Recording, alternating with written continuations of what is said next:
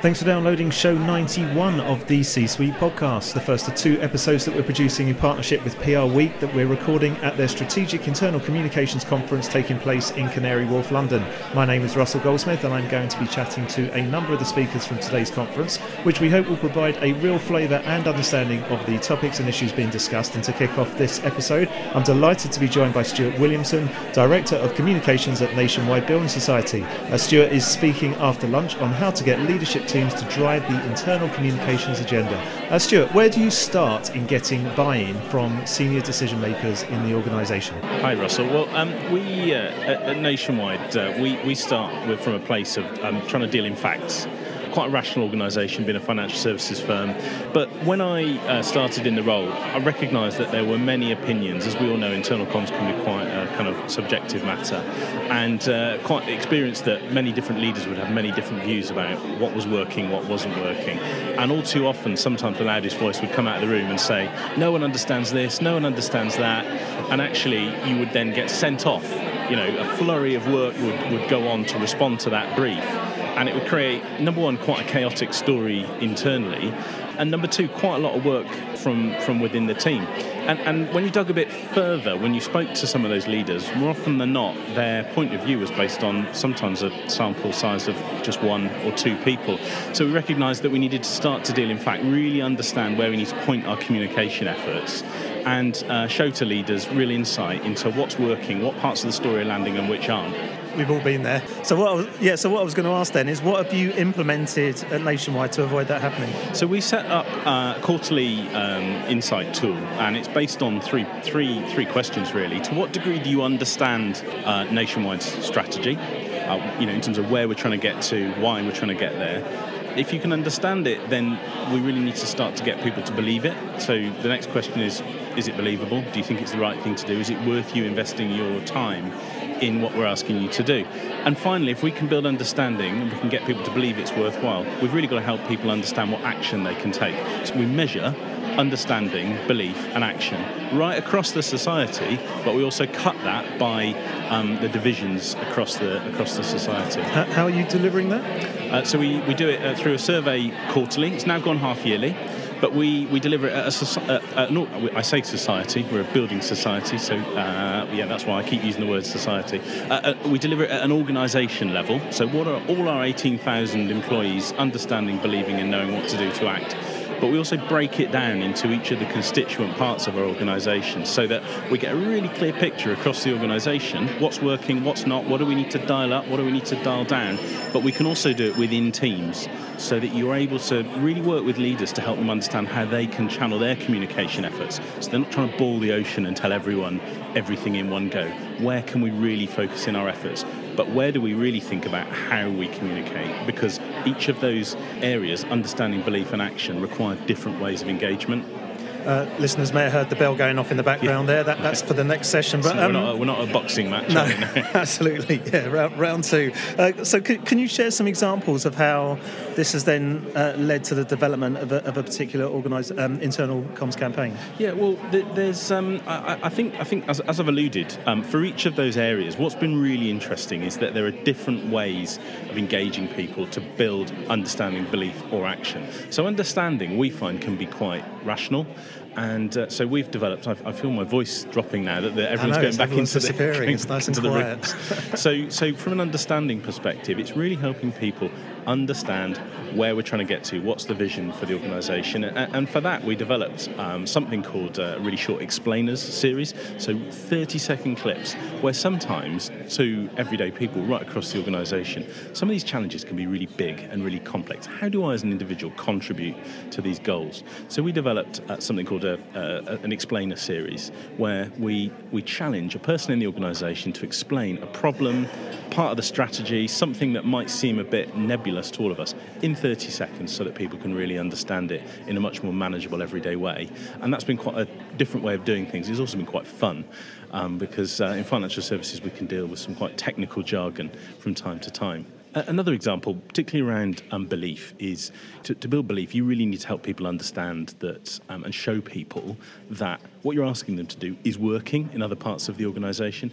So there's no such thing as a new idea, I guess. And uh, we, we um, put leaders in cars and created a mini series called Driving Conversations. There was no singing involved, there was no James Corden, there was no Mariah Carey in the back. Uh, you, you, don't quite get that kind of glitz and glamour uh, over in Swindon.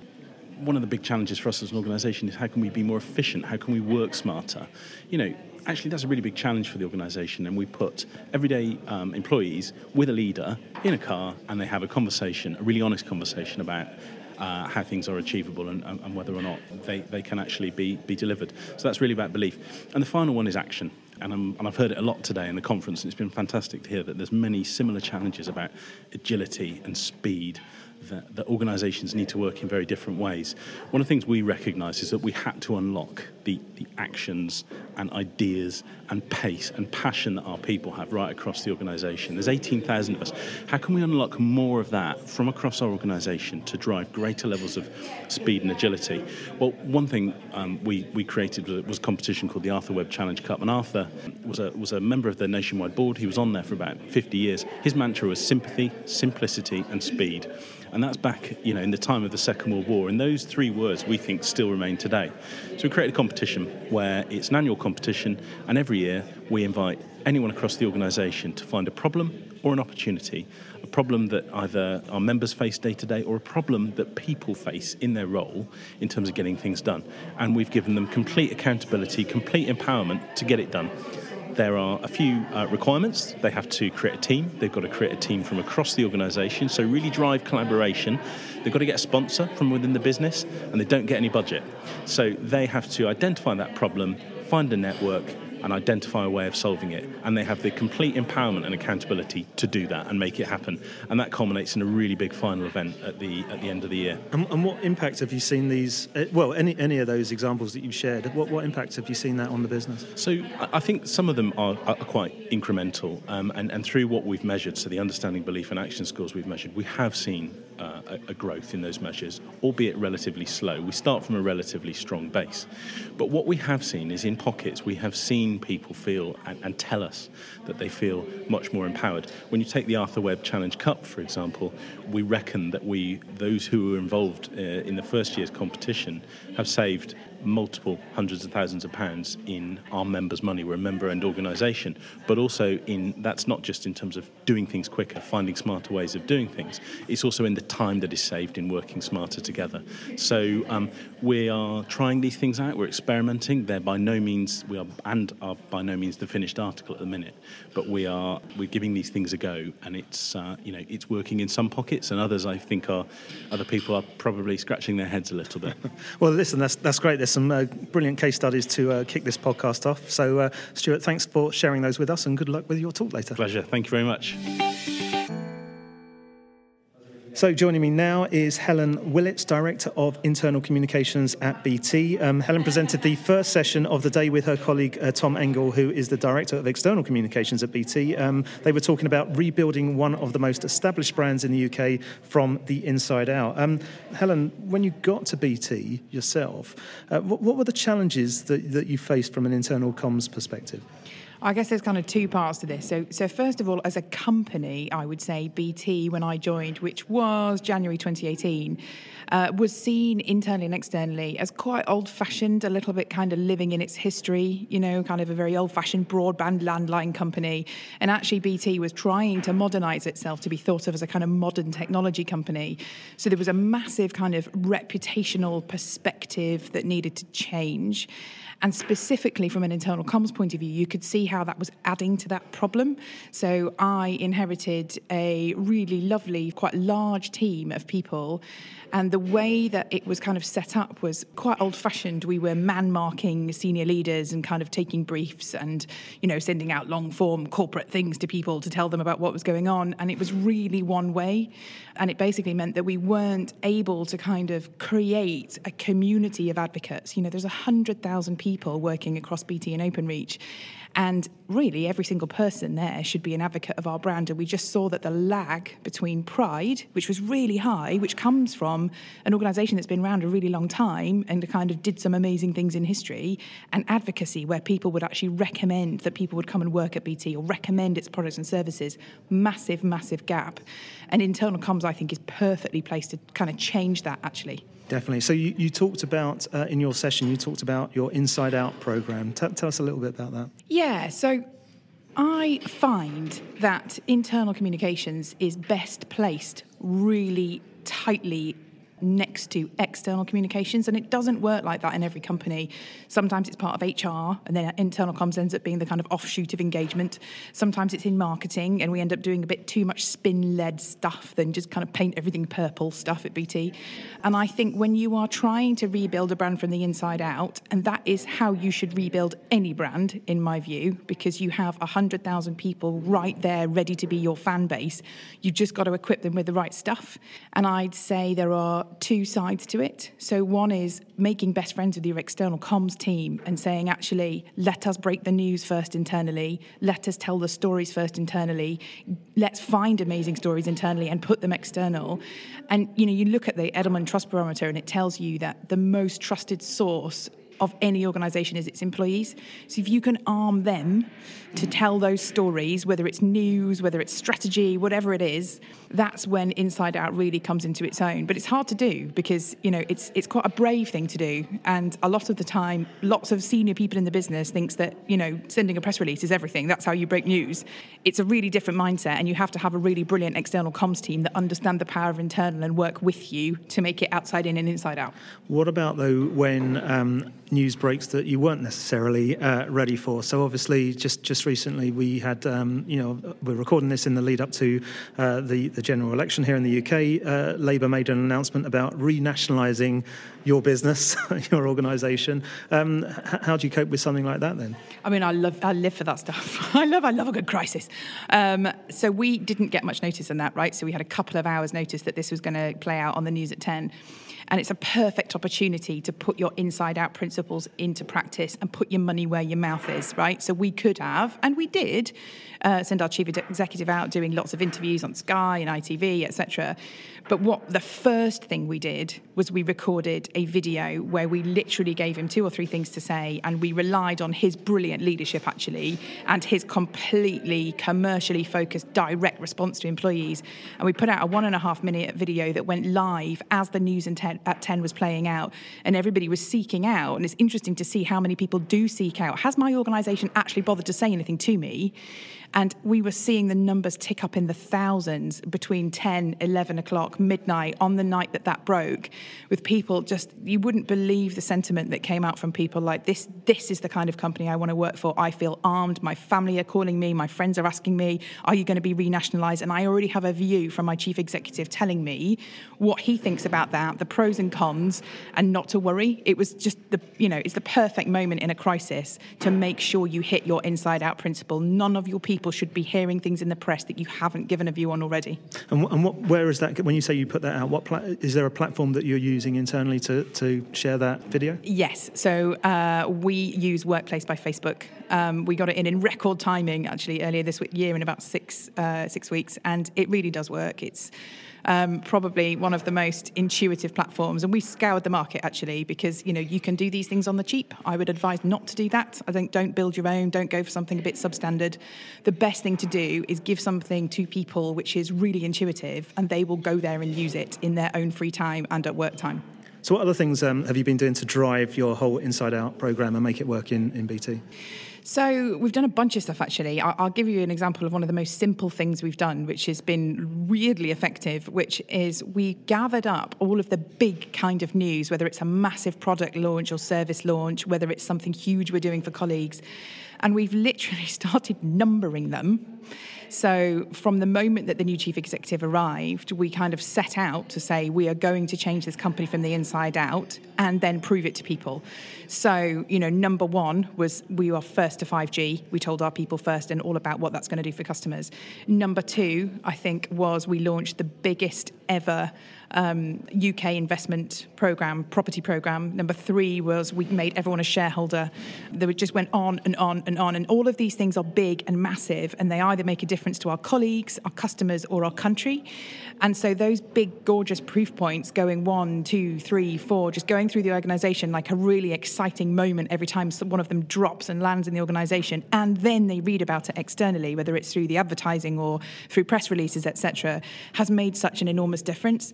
So it's both in moments of you have to plan for inside out and you have to do it when it's a crisis. Both of things, those things have to go hand in hand, really. Tremendous. So, um, just finishing off, any um, sort of final takeaways that you'd like to leave for our listeners? Uh, there were three things that uh, Tom and I concentrated on today, actually, and it's three of about 10 to 15 things we're doing. So, we picked the ones we thought were giving us the greatest impact. So, number one was story. Ruthlessly own your story as corporate affairs, not just internal comms, the way you talk to your investors, your people, your customers has to be the same. There's no point having 85 taglines internally and then a totally different brand externally, and then you tell your investors something else you know, communications 101, it matters that you have a story that ladders up for everybody so that it feels true, whichever audience group that you're in. That's hard to do, but important. Number two, we talked about content. I think in internal comms that we are doing ourselves a disservice with the levels of creativity that we put into what we do. Um, I see still too many patronising campaigns or long form corporate bobbins, and I think we've got to really set the bar exceptionally high for the kind of content that we give our people, both as a trusted news news source when you're giving people information and you're giving them the full story. You're not giving them the kind of senior leaders, let's brush over a few things, tell the truth, right through to the content, which has to be really entertaining and interesting. You know, we're just commissioning a, a TV show at the moment, actually, which will feature all of our employees. That is just for internal. We're not getting any external production company involved, but we'll let that go external because it's inside out. And I think you have to do both things. The news has to be brilliant and the content has to be amazing and not patronizing or tired. And the final thing was around leadership leadership. Uh, it's so important that when you know HR are, are doing amazing leadership programs and all the rest of it, that we're right in there with them, helping leaders be a different kind of leader from a communications point of view. I think that thing we were talking about, about Philip doing that video to everybody, really honestly, off the cuff with five seconds notice. Not every leader feels comfortable with that, and we've got to get the leaders from behind, the, out of the back of the sofa and saying it's okay to talk to your people about the truth. Of course, you've got to be a bit cautious, as you always do, but get in front of the news and really, you know, unite your leadership team behind a common story, telling the truth, doing it brilliantly. It's a different kind of leadership, and it pays dividends, I think. You've clearly got a passion for this. I have a lot of passion. It was very difficult to fit my session into 20 minutes and let someone else speak. That's fantastic. Well, for now, uh, Helen Willetts, uh, thank you for joining the show. Thank you so much.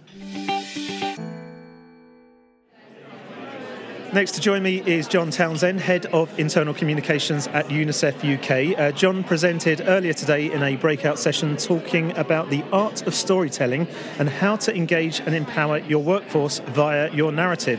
Uh, John, given the work that UNICEF uh, does, it must provide you with some incredible stories to tell. So, surely getting colleagues to share those stories uh, should be simple, shouldn't it? Well, you're absolutely right. We do have amazing stories, and you'll see them in all our external comms. But sometimes there's just a little gap between people feeling, I don't know if it's confident enough or um, that it's the right thing to share those quite emotional stories internally. So we try and change that. Uh, everyone comes to work for UNICEF because they, they want to help children. But like all companies, you can kind of sometimes get bogged down in day to day and bureaucracy and process and internal shenanigans. So we try and give people the license and the platforms to share those amazing stories that really kind of reconnects with the cause and aside even from the cause, just making their lives easier by communicating more efficiently, I'd say. So can you talk us through how then that process of how you you know select those people, encourage them, train them? Because I, I know earlier today you were talking about you know getting people to become ambassadors. So there must be some challenges that you faced along the way, you know, to do that. Yeah, definitely. So I mean, we want everyone to be an ambassador if they can be, and we'll try and upskill them and give them the tools to be able to do that. So the way we do that is uh, running an employee ambassador program. So uh, everyone who joins should go on a, an induction course around um, storytelling and telling the UNICEF story with impact and understanding their audience. So hopefully that shows to them the power of storytelling and then also ways to use it. And I very much subscribe to the um, if you tell people, they'll forget. If you show them, they might understand. And if you involve them, then they will really get it. So the way we do that is, is giving them the opportunity to go out and talk about UNICEF and to share stories. Um, and we put them in front of school children. We work with over 2,000 rights respecting schools. So we go and run assemblies, we go and do careers fairs, and we give them lots of volunteering opportunities so they can kind of put their knowledge and skills in practice. And we find that they then come back and it's given them an extra shot of adrenaline jolt in the arm around UNICEF's uh, story itself. I was actually going to ask that about in terms of the impact you see on the, on the working culture and the environment. Does, does it kind of spread all the way through the organisation then? Yeah, you see it when it's done right, it catches. And I mean, we use Workplace, for example, and we encourage people to share stories uh, all over the place as much as they can. We've written a line in people's program visits. Uh, instructions that they they're kind of required to tell a story when they get back about what they visited and, and why and and how our work has changed children's lives there. And a lot of people do that workplace. Just a quick video, a quick photo, and a, a story. Just picking up on, on the fact that you mentioned workplace there, I, I read recently an article in Third Sector magazine about how you use that, that platform. I thought maybe for those who hadn't read that article, could you share a bit more about what's involved? Mm, sure. So, I mean, we see Workplace as a really useful tool that people don't need to go through the internal comms official process. They can just take a picture, take a video, live stream, and share away. Um, we work in 191 countries, so there's a lot of um, trips where people are seeing amazing things. But sometimes it's it's hard to translate that when they come back, and then three weeks later they, they do a talk or they or can just get lost. So using Workplace means that you can share stuff instantly and from the right areas.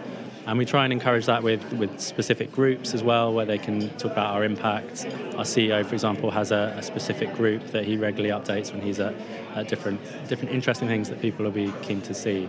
So hopefully it just facilitates it, makes it easy for people. Excellent. And just going back to the, the ambassadors, how many do you have then across the business?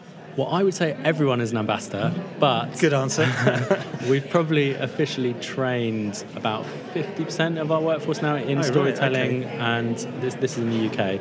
I'd love to scale it up to the whole 13,000 global well, UNICEFers, yeah. but at the moment, just UK. So we're getting there, but hopefully that culture is gradually taking over. Fantastic. And just coming back to this uh, conference today, any um, sort of key takeouts that, that you've heard and you thought, yeah, I'm going to take that back and implement that into uh, into the organisation? Yeah, I love the line manager um, session that Rachel Miller just did, and I think the the one practical thing I'll do is is sharing some kind of manager secrets that they, they shouldn't necessarily share with everyone at the time. It's just for them, she said, to give them that sense of uh, inside knowledge and track. So it's not just a communication they pass on. Oh, that was quite a good tip. Excellent. Well, I'll give a shout out to Rachel because she has been on the podcast before. So that's Rachel Miller of uh, All Things IC. Listen, John, that's great. Thank you so much for joining the show. And uh, we are back after this quick break.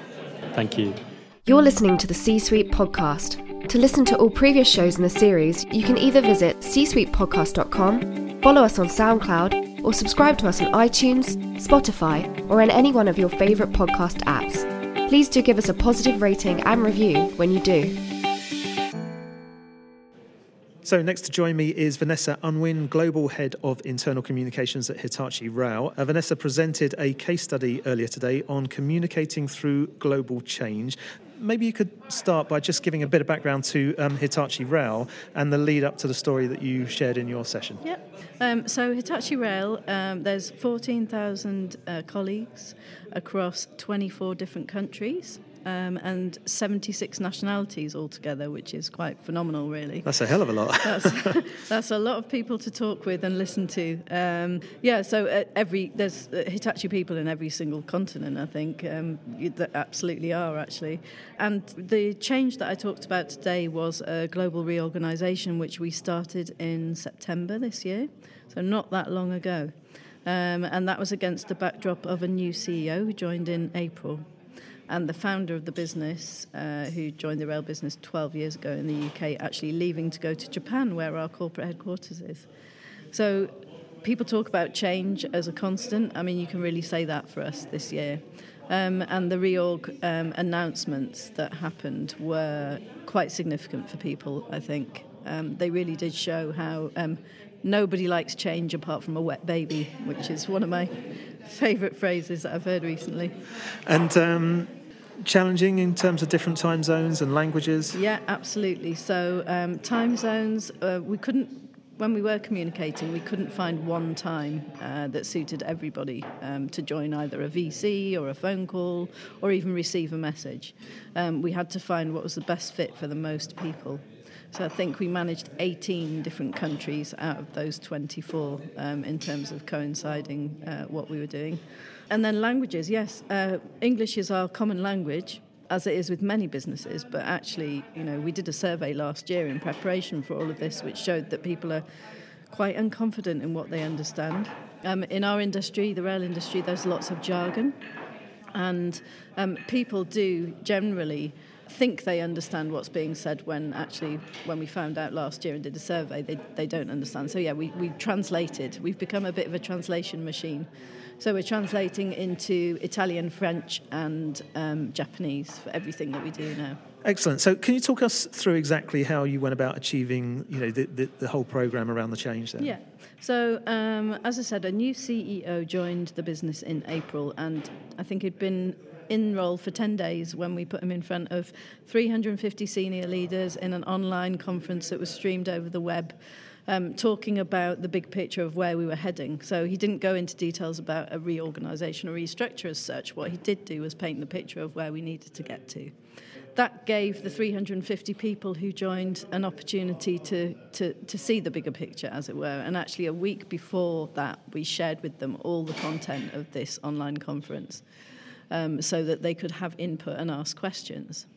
A few months went by um, while those kind of ideas settled, and we took on board their input and readapted things and started preparing for you know a traditional kind of announcement. What we did before that, though, during the summer, was we worked out what process we were going to use uh, to do a, a big announcement like this. So 14,000 people receiving the same message all at the same time. How are we going to do this? So we got a team together of internal comms people, people who worked in the business already, but um, we identified them and said we'd like you to join this based on your skills and experience and the role that you do. Got the team together and we all worked a process together. Involved union um, union reps because obviously unions are very significant in the rail industry, not just in the UK but pretty much everywhere in the world. And um, once we were sure that the process was going to work, and we'd introduced some new channels that we need that we needed, and where there were gaps, we, we were ready to start with the, the actual message. The message, devising the message, involved asking um, lots of awkward questions. That's one of the main sort of values that internal comms brings to any business. Is ask the interesting, awkward, or dumb, what seem like dumb questions to get the detailed answer that you need because you know what people are going to ask. Um, if you say something high level, you know what their next thoughts are going to be. So it's by identifying how to address those in the message and any subsequent communications. Um, we adapted existing channels as well so that as soon as the main announcement had been made, we started showing that there was change coming. So the announcement was talking about integrating teams. And in our internal comms channels, we started showing teams integrated, i.e., working on projects that were all meeting the objectives of the strategy that had been announced in April. So, really demonstrating that this change was actually taking effect now, um, while this, at the same time, a process of drawing out organisational structures was happening. Um, so, walking the talk quite literally. What, what was the initial reaction then? Because I'm, I'm guessing with any kind of change, there's going to be positive and potentially negative yeah. views and, yeah. and thoughts. well, actually, it's interesting because it varies by nationality. In Japan, they don't do reorgs, so they were kind of quietly curious. Um, they weren't really sure what was coming and really didn't know what to expect. In Italy, um, which is the, the, one of the other main kind of bases, um, there was a lot of uncertainty a lot of overlap happens in teams in Italy from a new business that we'd acquired and the existing business. So there's a lot of suspicion towards each other, a, a, quite a bit of grandstanding. You know, people really trying to demonstrate that they were good at what they did and they should be involved in everything. In the UK, it was a feeling of um, a lot more about being something being done to them which is quite interesting. In the UK, we'd just gone through a massive period of growth for four years. We delivered this big £6 billion contract, and people were really worried that despite working really hard and almost being a startup business for the last four years and delivering all this return on investment and bringing revenue in, that they would be impacted in a negative way, way by the change. So yeah, I won't use the same word that I used when I was talking in the conference, but people were very, you know, from, from kind of mildly interested to quite unhappy. so, following on from all that activity, then, has your um, new CEO won over the team and the staff? I think there's still a lot to do. I think he recognises that as well. Um, just the other day, we had a conversation about people understanding how a matrix organisation works. And he had um, already seen that people really didn't understand what the kind of touch points are when you're delivering a project. Uh, there's newly formed teams, and you've got double reporting lines, and people aren't really sure about who's responsible for signing off certain things. So he recognises that there's a lot of work to do. And actually, in his most recent kind of monthly message, which I write with him, he said, I understand that, you know, change like this can bring a lot of uncertainty, particularly because it's about roles and responsibilities. So I think he's starting to realise that you need to touch on those kind of sensitive topics and that it's okay to do that. And the more he does that, I'm sure the more he'll be able to win people over and the easier the, the reorganisation will be when it kind of takes place in February. Brilliant. Well, thank you for um, being so honest and sharing that case study with us. Um, uh, j- just to finish off, um, I'm keen to just find out your three best practice tips in communicating through a time of change like you've been through, um, obviously, or, or, and are still going through at the moment. The first thing I would say is establish a really waterproof process. When you've got a, a mixed group of people speaking different languages, um, with fear of um, change and uncertainty about what's going to happen to them, the one thing that they could depend on in that situation is a process. So get a process for communicating, agree on it, and make sure everybody's clear about it. The second thing I would say is um, be the people who ask the awkward questions. Um, I really enjoy that these days. I used to hate doing that, but now I actually enjoy doing it. So, uh, yeah, ask the awkward questions. Um, use what you know about human psychology to kind of dig down deep and get people to think about the impact of decisions that they're making. And um, three, yeah, be, be the change you want to see in the world. It's a famous Gandhi quote, but I think it really does apply in this situation. You need to demonstrate that you're changing as well, that you're changing your internal comms practices. So in this case, we're talking about integration and bringing teams together. Start doing that in your channels where you didn't do it before. Signify that change yourself by acting differently and doing things differently. That's great. Um, Vanessa Unwin, uh, thank you for joining the show. Thank you. So earlier we spoke to Stuart Williamson from Nationwide Building Society, who spoke in the session about getting through to senior leadership teams to drive the internal comms agenda. Um, another person who was talking in that session is Adam Clatworthy, Integrated Communications Senior Specialist at SAP UK and Ireland, and I'm delighted to say that Adam joins us now.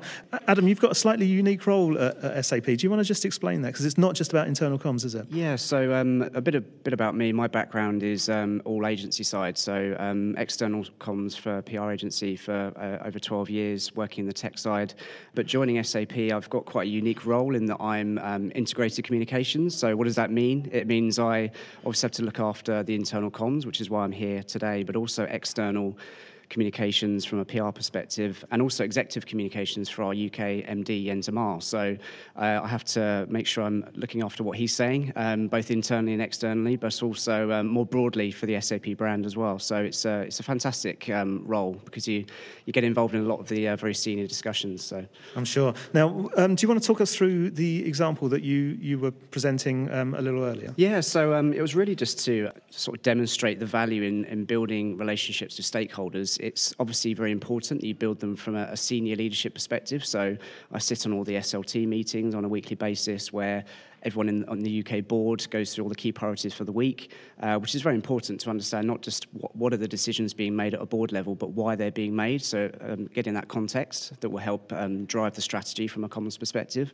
Um, but you cannot underestimate the value in building relationships at all levels, whether it's the facilities manager, whether it's um, head of HR, whether it's PAs of all of the key executives um, across the business, because they're the ones that can really open doors for you. And I really see my, my role, primary role, as a connector I have to connect the dots uh, and make sure that I'm arming the senior leadership team with the right information because that's really where I can demonstrate my value.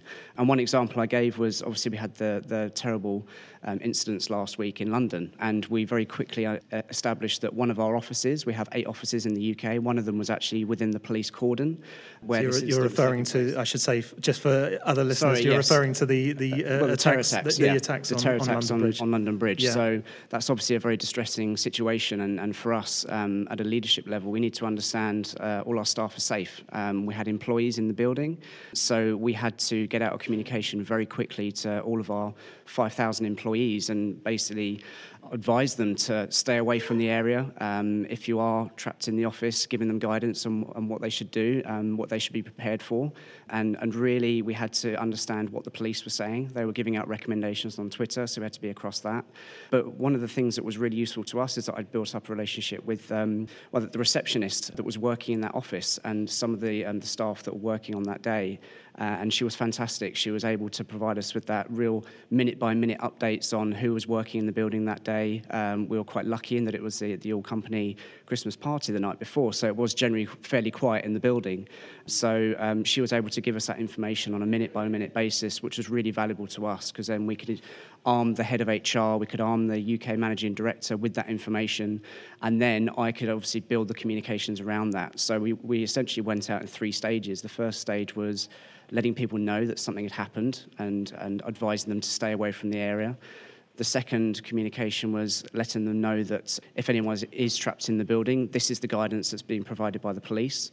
And then finally, obviously, with it being a Friday, and, and at that point, staff are all very concerned about their uh, colleagues that could have been potentially in the building, letting them know that they're all safe and accounted for, and just stay safe, giving that recommendation and real advice, and showing a bit of empathy. I think that's very important for a business of our size, showing that the leadership team, everyone in the organisation cares for all of their, their peers and colleagues, and it's just getting that information out really quickly. So that's where just an example to bring to life why it's so important for us as comms professionals to build those relationships at all levels and never underestimate the value in a connection or a contact that's made. No matter how trivial it may be they can often come up trumps in a situation like that. I'm sure. Is, is that something that you'd plan for at all? Could you plan for that kind of scenario? Absolutely not. Um, and usually in any kind of um, issue or crisis situation, you can never plan for every eventuality. Often it's um, things happen very quickly, which again, it's so important in my role to have that map of all the key stakeholders. So, who do I go to in a crisis situation? Who's going to get me that information in a very timely manner so that I'm armed with all the information? Um, and I'm sure you can look at 100 different crisis situations. They, will, they will all develop and evolve very differently. So, you can never plan for that kind of eventuality. But again, it just shows you have to be prepared in terms of knowing the right people that can get you, get you the information in a, in a timely manner. So that's a really interesting, um, in, interesting case study you shared there, Adam. Were there any other tips that you gave the delegates in terms of skills required? Yeah, and it kind of follows on from the, the building those relationships, and, and it's not something you can convince um, senior executives of. You, you ultimately need to prove it. Um, and sometimes it takes a long time. It's, there's no silver bullet to, to earning that trust and, and respect from your senior leaders. Often they're very one track minded, they're about um, delivering success for the organisation. And so, one of the things I've really learned since I joined, it's, it's not just your communication skills that they're looking to, it's really about being a trusted advisor. So, understanding what is going on outside of the business that will potentially have um, an impact on, on the business itself. Um, so, what are the kind of broader socio-economic implications, whether it be Brexit, whether it be um, trade deals, whether it be other um, events that are happening? How do you bring that into the um, visibility of your executives and, and demonstrate that you're ahead of the curve, um, you're aware of the trends, and providing that counsel because often they're very much caught inside their bubble of, like I said, de- delivering their objectives and their, their role um, leading the company. So, how can you come in and really um, prove that you are a, um, an advisor to them and you're, you're challenging them, you're providing them with, with the right information that's going to help them do their job better. So it's really about understanding the, the impact of the trends outside the organisation and how that can impact um, inwards. So um, that's just something that I've learnt. Um, it, it, really helps you build that credibility um, across the organisation. And sometimes you do have to battle to earn that trust. Sometimes you'll just click um, with certain characters and certain stakeholders. Everyone's different. We're all people at the end of the day. It's not a failure if, if you're really fighting to, to earn that trust and credibility. It just means you have to adapt and evolve and, and change your approach, um, change your mentality, and getting the right result. Brilliant stuff. Well, listen, um, I think uh, they're about to all pile out from uh, one of the sessions for another break. So uh, for now, um, Adam, uh, thank you for joining the show. Thanks very much. So enjoyed it. So we're recording this final interview of the uh, podcast at lunch, so it's a little bit loud here at the moment, but delighted to be joined by Phil Askham, Global Head of Employee Communications at HSBC, who earlier today took part in a panel session looking at the future of internal communications. So, Phil, I thought that would be a good way to finish off the episode, you know, looking ahead. But before we think about what internal comms will look like in, say, five years' time, do we need to start thinking about how organisations will be structured? Yeah, and uh, the buzz phrase of that panel session just ended was the future is now. So we're now seeing the mega trends which will kind of define the shape of organizations in the future. I read recently some reports from the World Economic Forum and they name three in particular. Job displacement, we know that, and we've been on that trail with the adoption of AI and machine learning tools.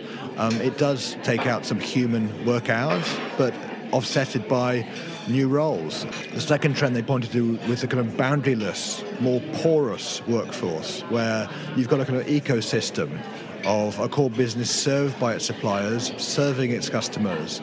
And the connectivity between all those moving parts is really vital. And comms can play a really helpful role there in binding that disparate community together under a single purpose. And then the third trend was personalization and setting their own terms of why you join and what you want from your employer. We've got you know, five generations in our workforce now, from the baby boomers all the way through to Generation Z. So they're all very different. They want different things from work, different expectations. And increasingly, the kind of the Generation Z crowd will, you know, with the numbers game, there will be the dominant force. So we need to kind of really adjust and adapt to that expectation of work. I was going to ask actually, I mean, what other challenges do you think that all these uh, changes are going to bring? Well, it's always been, you know, since the rise of the smartphone, it's been increasingly hard to compete for the attention, frankly, of any audience. I think that's the ever, the constant struggle for communicators is to capture attention. That won't change. That will just get harder. So we need to work harder on more compelling content, more human stories, things which you know compete with the best on the on the web. I've mentioned purpose, and it's not kind of imposing your corporate purpose or kind of struggling to identify your purpose. You need to know where you're going, what you stand for, and, and articulate that really well to your employees. But also, you know, you can't expect that to resonate equally with everyone. Increasingly, people being their own personal purpose to work, and if it resonates with the company, you know, that's fantastic. If it doesn't, then maybe the, the ties are weaker, and, and if something else comes out uh, in their lives, that they'll leave you, and that's just the way it is. So, based on all that, then, what, what do internal communicators need to do now to prepare for their future success? Be curious and you know open to how your organisation is evolving and what the needs are of the leadership group and the frontline employees, particularly get your digital skills in good shape because that is the future. Help HR because they've got a huge job to do in upskilling the workforce um, that you're serving. So have those conversations about the HR's workforce strategy and how comms can help position that and, and you know help in the in the process of developing people by understanding future context and promoting those training interventions that help upskill the workforce. Phil, you've been at HSBC for 12 years, but you've worked in internal comms for over 15 years. Is, is this the most exciting time to be working in internal comms, would you say? It is exciting. Um, comms is always exciting because it's constantly evolving. It's evolving with the technology um, and with society, frankly. So yeah, it's it's a great time to be a communicator. I think this event just um, has lots of fresh ideas and, and energy about it, which is a good sign. So yeah, I think you know good times ahead for internal comms. That's great. Thanks, Phil, for uh, joining us. And in fact, that wraps up this first of two episodes that we're recording at the PRWeek Strategic Internal Communications Conference. So thanks to all my guests who took the time to chat to us today and to the organising team at PRWeek for making it happen. Uh, there'll be a second episode to follow this. Uh, so make sure you look out for that on your podcast feed. But in the meantime, we hope you got a lot out of all the interviews today. And we'd love to hear any comments you may have on the topic of internal communication. So if you'd like to contribute to the discussion, you can do that on our Facebook page, Twitter feed, or LinkedIn and Instagram pages, which are all linked from the top of the website at csuitepodcast.com, uh, where you'll also find all our previous uh, shows and supporting show notes. You can also subscribe for automatic downloads on your favourite podcast app. Just search for the C Suite podcast. And finally, if you'd like to get in touch with the show, you can do that via the contact form on the website as well, or you can reach me via Twitter using at Ross Goldsmith. But for now, thanks for listening and goodbye.